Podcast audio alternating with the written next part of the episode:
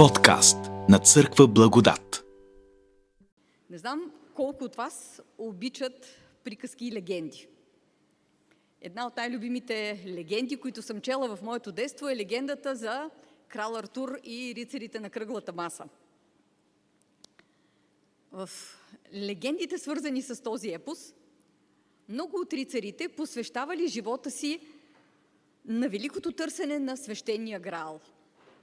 Те жертвали телата си, пречиствали сърцата си, полагали всички усилия, отказвали се от всичко възможно с една единствена цел – поне за миг да зърнат тази светиня. Върховният символ на общуването с Христос. Сега, разбира се, това търсене нямало никакъв смисъл а, да бъде само един поглед към реликвата. Това бил стремеж към единение с Бога. Стремеж към живот в Божието царство. Царство, на което Камелот бил само едно бледо подобие.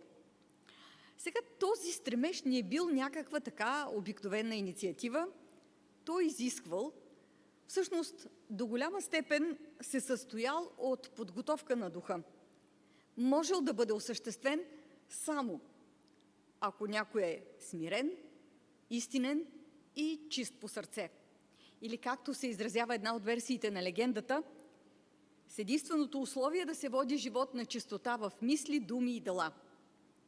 Но, независимо колко трудна била тази задача, нито един истински рицар не я считал за твърде сложна, никой не оспорвал дали си струва цената. Това бил стремежът, в сравнение с който всички останали стремежи изглеждали незначителни. Това бил, ако трябва да използваме метафората на Исус, бисерът с голяма цена, за който всеки разумен човек с радост се отказвал от всичко останало. В нашия живот, в нашето съвремен, истинският стремеж е стремеж към балансиран начин на живот. Питайте повечето хора в обществото към какво се стремят и те ще ви кажат, че искат да имат някакъв баланс в живота си. Мерлиновците на нашето време са заменени с тайм менеджмент консултанти. Заклинателните книги са заменени с смартфони и органайзери на времето. Но дори в този случай балансираността не е свещения грал. Балансираният начин на живот не е адекватна цел, на която си струва да си посветим живота си. И проблемът с тази цел не е, че е прекалено трудна, а всъщност защото е прекалено незначителна. Балансираността не е най-големия идеал за живота. Този стремеж може да допринесе за склонността ни да подреждаме живота си, как да кажа, на сектори. Ам, представете си една кръгла диаграма, разделена на 7-8 сектора, а, като един от секторите е озаглавен а, финансов а, а, живот, другия духовен, третия професионален, а, здравословен и така нататък. Този модел ни насърчава да мислим за балансирания начин на живот а, и да разглеждаме финансите, а, работата като нещо, което всъщност не е духовна задача. И точно тук е основният проблем. Защото този модел ни заслепява за факта, че Бог е неимоверно заинтересован от всеки миг и аспект на живота ни. Друг проблем с целта на балансирания начин на живота е, че той не оставя много място за хората в отчаяни ситуации. Примерно за хората в криза. Бедните или потиснатите. Какво означава да кажеш на някой смъртно болен, на някой бездомен, на безработна майка с дете инвалид, че се нуждае от по-добър баланс? Балансът е склонен да носи със себе си идеята, че се опитваме да направим живота си по-лесно управляем, по-удобен, по-приятен и все пак ние сме тези, които сами за себе си решаваме как ще изглежда този баланс. Джордж Бърнард, Шоу казва, това е истинската радост в живота. Да бъдеш използван за цел по-велика от сам, самия теб. да бъдеш истински изтощен преди да се срутиш в края на деня на парченца. Да бъдеш природна стихия вместо трескава бучка от болести и скърби, оплакваща се, че светът не се е посветил на личното и щастие. Стремежът към балансираност е лишен от идеята, че животът трябва да бъде посветен на нещо по-велико от самите нас. Лишен е от призива към саможертва и себеотрицание. Онова диво, рисковано, скъпо струващо, авантюристично изоставяне на всичко в името на това да бъдем с Исус. Питайте гладните деца в Сомалия дали биха желали да постигнат балансиран начин на живот. Подозирам, че те ще очакват от вас нещо повече от консултация по въпроса. А също така съм убедена, че самите вие се надявате на нещо повече от самите себе си. Нещо повече. Сам Бог се надява на това.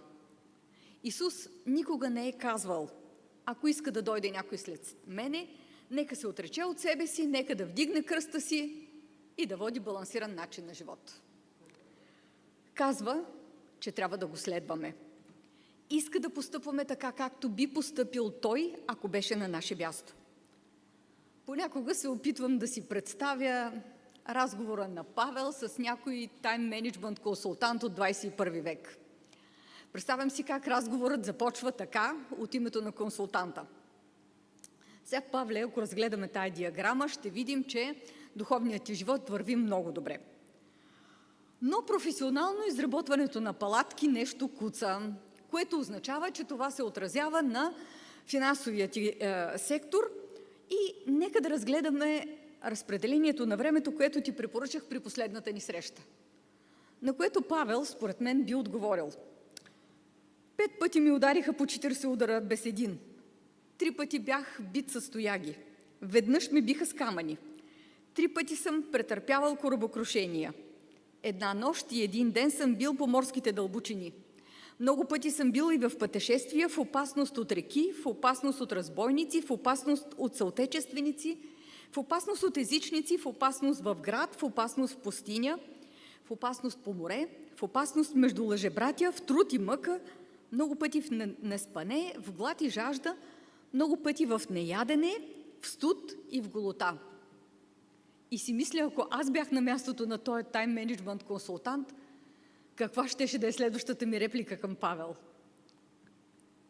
Върховната житейска цел на Павел била много далеч, много над идеята за балансираност.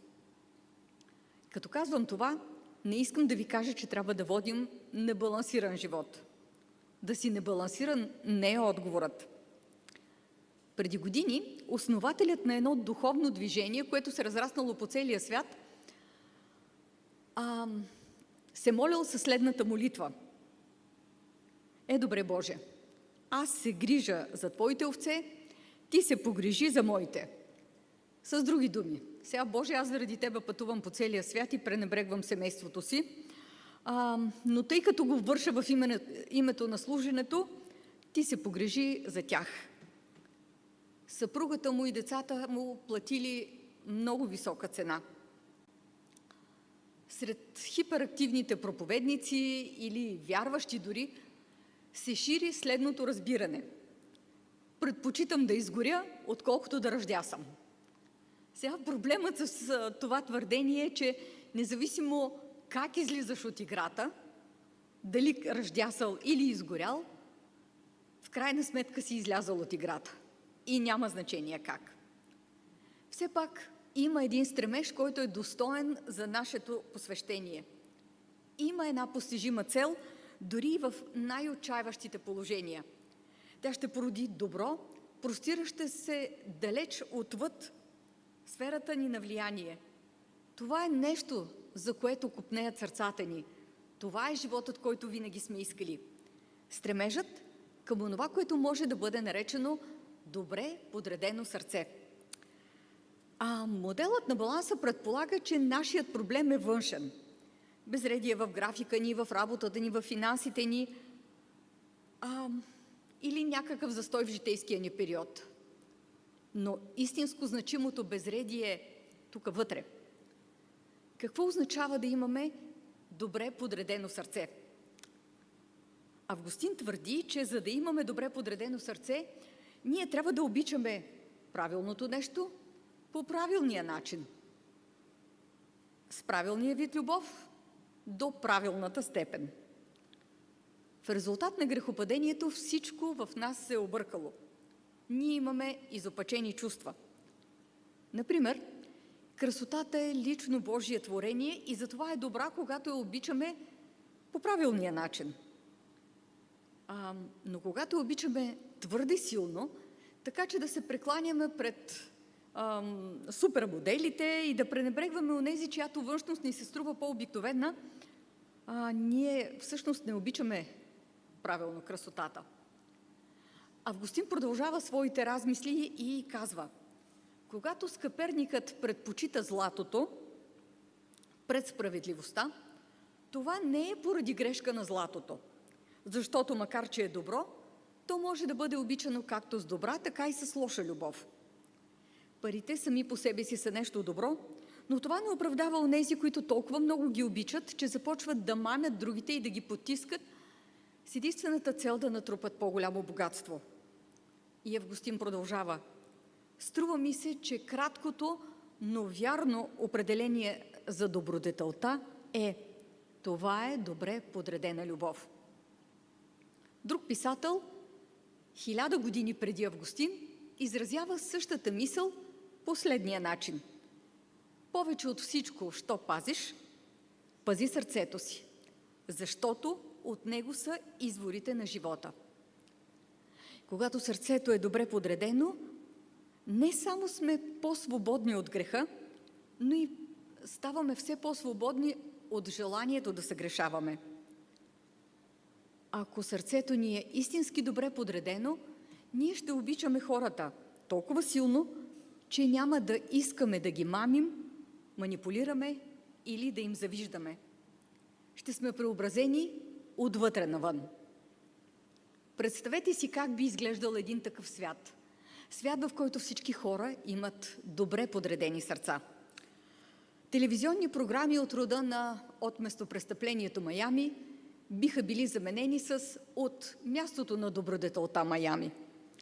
Жълтите вестници биха излизали с огромни статии за хора, които тайно и ненатрапчиво са вършили добро.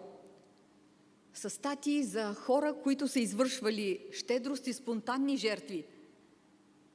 Телевизионните ток-шоута нямаше да са пълни с хора, които а, изневеряват на половинките си, мъже, които се обичат тайно да се обличат като жени, а ще бъдат пълни с хора, които обичат своите половинки, мъже, които обичат да се обличат като мъже, жени, които обичат да се обличат като жени и хора, които наистина искат да вършат добро. През нощта щяхме да спим с необезпокоявания сън на невидността. А нямаше да гледаме в тавана в два през нощта, разяждани от съжаления. Как да преобразим обикновените, паднали в грях сърца, в сърца, които обичат правилното нещо по правилния начин, с правилния вид любов до правилната степен. Необходим е план за действие, в противен случай никога няма да се случи. Уилям Полсън ни съветва. Малко вероятно е да задълбочим връзката си с Бога по един небрежен или рискован начин. Ще е необходимо съзнателно посвещение и известна реорганизация на живота ни – но нищо друго не би могло да обогати живота ни така, както приемането на Божието присъствие в рутината на ежедневния ни живот. Духовното преобразяване не може да бъде дирижирано или контролирано, но пък и в никакъв случай не е случайно стихийно събитие. Необходима ни е известна духовна подпорка, така както се подпира младата лоза, за да израсне нагоре. Необходими са ни платна, за да уловим вятъра на Светия Дух. Всички ние познаваме раздразнението от случайните рисковани усилия, които не ни довеждат до нищо добро. Трябва ни план за преобразяване. За Исусовите ученици този план се състои в следване на учителя и учене от него. В групи като анонимните алкохолици, планът за преобразяване включва 12 стъпки. И всички те ги преминават отново и отново, колкото пъти е необходимо. И тук вярвам, че някои от съвременните последователи на Христос започват така лекичко да се изнервят. Ама откъде да знам дали живея като ученик? Какво точно правят учениците? Този процес си има име. В исторически план, когато християните са се стремили да подредят събитията около обикновения живот, за да израстват в Христоподобие, те разработвали така наречения житейски правилник. Различни монашески ордени също си имали правилници. Това не били комплект закони. Всъщност, латинската дума, която се използвала за тези монашески а, правилници, била регула, т.е. нещо, което се върши регулярно. Правилото включва ритъм на живот, при който можем да израснем по-интимно свързани с Бога. В частност, намирането на стратегия за преобразяване ще включва въпроси от рода на как и кога ще се моля, как ще се справям с парите по начин, привличащ ме по-близо до Бога, как да подхождам към работата си по начин, който спомага за сформирането на Христос вътре в мен, как, да, как се ангажирам в християнската общност, като общото поклонение, общението и изповедта. Как изпълнявам ежедневните си задължения с усещането за Божието присъствие. Помислете си как бихте могли да подредите живота си около това. Как да преследвате по-добре подреденото сърце. Павел пише на църквата в Колос като кулминация на наставленията си за преобразения живот. И каквото и да вършите, словом или делом, Вършете всичко в името на Господа Исуса, благодарящи на Него чрез Бога Отца. Колосяни 3 глава 17 стих. Какво означава да правите нещо в името на Исус? Като цяло, в Библията името на човека или на когото и да било, на Бог още повече, отразява неговия характер. Така че вършенето на нещо в името на Исус означава да направите нещо, за да отразите неговия характер. Означава да го направите така, както би го направил Христос, ако беше на ваше място. А това произлиза точно от нашето разбиране за ученичество. Но сега ще си позволя да повторя стиха в Колосяни. Много поразително е как го формулирах а, Павел. Ние много сме свикнали с познатите текстове и преминаваме набързо през тях, но тук има нещо интересно. Значи Павел казва, каквото и да вършите. И за да не остане никакво съмнение или никакво объркване, Павел обяснява какво има предвид. Каквото и да вършите, словом или делом, това покрива всичко. Но пак, в случай, че сме изкушени да допуснем вратичка, Павел продължава – и каквото и да вършите, словом или делом, всичко вършете. Ако нещо се повтаря толкова често в писанието, това означава, че Бог иска да му обърнем специално внимание и да се задълбочим над него. След това трябва да обмислим конкретни дейности за постигане на нашата цел. В този случай ние трябва, първо, да разберем съвсем ясно какво вър... включва извършването на дейности в името на Исус и второ, да разберем как да подредим живота си съобразно тях. Например, какво означава да се събудим в името на Исус? Някои от нас по природа се будят по-рано, други по-късно. Бихме могли да разделим човечеството на две основни категории в това отношение. Хора, които обичат да стават рано и хора, които мразят онези, които обичат да стават рано. А, някой попитал една дама а, дали сутрин се буди свъдлива. А тя отговорила, не, аз не се будя свъдлива, оставям свъдливкото да спи до по-късно. Ако Исус напълно се е владеел, когато звъннала алармата на часовника, нали, така в кавички, или пропел петелът по това време, какви ли мисли са минавали през главата му? Дали нашите мисли ще бъдат пълни с безпокойства за днешния ден и съжаления за вчерашния? Или първите ни мисли ще бъдат увереност, кой държи в ръцете си новия ни ден и кой държи нас? Наскоро реших целенасочено да отделям време, сутрин като се събудя, още преди да стана, да поздравя Бог. Не, не като молитва. Просто го казвам, добро утро Боже, радвам се, че ще прекараме този ден заедно. А, този мой ден ти принадлежи. Бъди заедно с мен, нещо от този род. Вярвам, че това е един от начините да се събудя с Исус. От съществено значение и как поздравяваме нашите близки, роднини, приятели първите 15 секунди, когато ги видим, защото това задава тона на деня им. Как Исус би поздравил брачния ни партньор, децата ни, родителите ни, съквартиранта ни? Какви думи би използвал? С какъв тон на гласа? С какво изражение на лицето? Какво би означавало за нас да шофираме в името на Исус? Тук в София знам, че това е един въпрос с много голям въпросителен знак. Ако Исус стоеше на волана на колата ни, дали тя би се държала по-различно от друг път?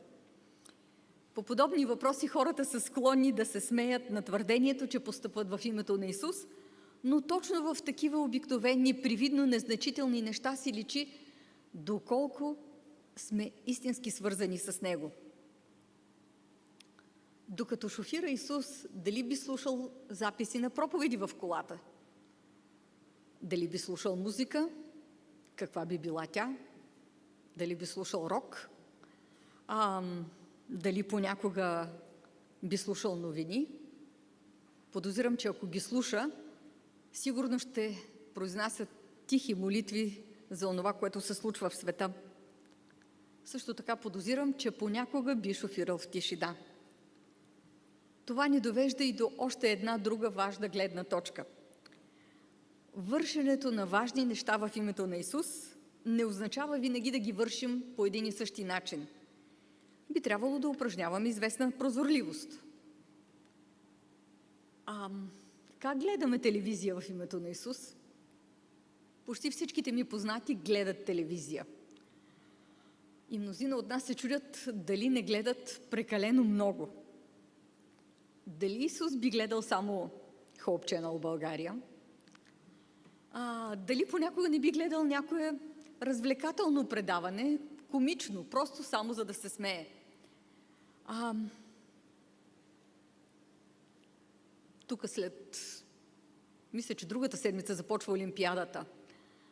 Докато гледате Олимпийските игри, дали бихте пожелали да излезете навън и да правите повече упражнения, за да, за да заприличате на атлетите? Все пак има един малко по-труден въпрос. Колко и какви телевизионни програми мога да гледам, преди да усетя, че излизам извън баланс? Че това създава в мен неподредено сърце?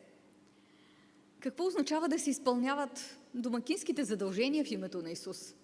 Какво означава да пера, да поливам цветята, да мия чиниите в името на Исус? Как би го направил Той, ако беше на мое място? Как работя в името на Исус? В хода на деня моята работа може да ме срещне с много хора, като клиент или като служител, като колега.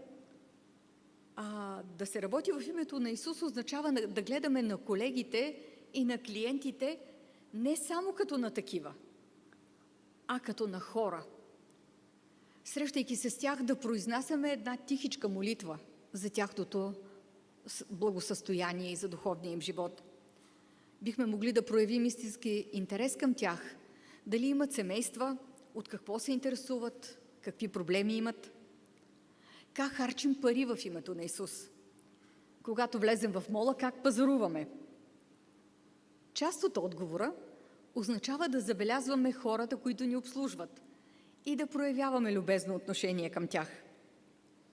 Означава също така да се наслаждаваме на цветовете и материите, които са пред нас, да оценяваме красотата.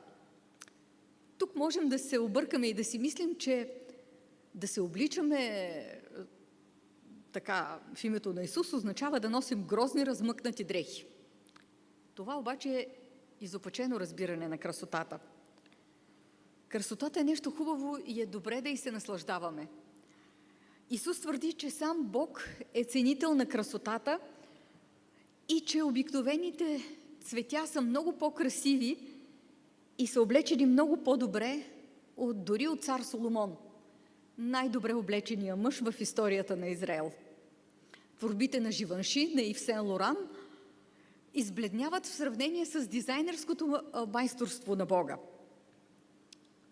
Но пазаруването в името на Исус изведнъж започва да означава отказ от определени покупки. Означава осъзнаване, че не сме били призовани да се обличаме чак пък по последния писък на модата. Да живеем с добре подредено сърце означава да осъзнаем, че красотата е добра, но не е най-голямото добро, което съществува. В известен смисъл всеки един от нас избира духовна стратегия, независимо дали го осъзнава или не. Можем да израз... изберем по подразбиране. Колко и кога да се молям, как да се оправям с парите, как да се покланям на Бога. Всичко това са елементи от нашия процес на преобразяване. Последователите на Исус са тези, които съзнателно подреждат живота си около целта на духовното преобразяване. Развитието на едно добре подредено сърце. Можем да се научим да бъдем целенасочени. Може би ще е добре да си запишем няколко точки на лист хартия. Ако решите да го направите, нека точките да бъдат малко на брой и да са кратички. Няма нужда от нещо супер сложно. Например, колкото и да е странно, че ще дам пример с папа в Адвентната църква, ще ви дам. Само, защото папата е българския папа Йоан 23. Той още от млади години се е молял а, и следната житейска практика – Прекарване на 15 минути в тиха молитва веднага след ставане. Прекарване на 15 минути в четене на Словото. Прекарване на няколко минути преди лягане в изследване на съвестта и изповед пред Бога. След това идентифициране на въпросите, за които иска да се моли сутринта. Отделяне на специално време за молитва, изучаване на Словото, почивка и сън. Привикване към насочване на ума към Бога, молитва през целия ден. Толкова за папата. Вие и аз сме поканени да превърнем всеки миг от живота си в възможност да се учим от Исус как да живеем в Божието царство. И е добре да го направим сега, преди да сме стигнали реално при Него. Всяка минута от живота ни е ценна, обяснява Франк Лаубах. Той казва така. Нима не виждате, че Бог прави различни опити с живота на хората. Затова има толкова много хора.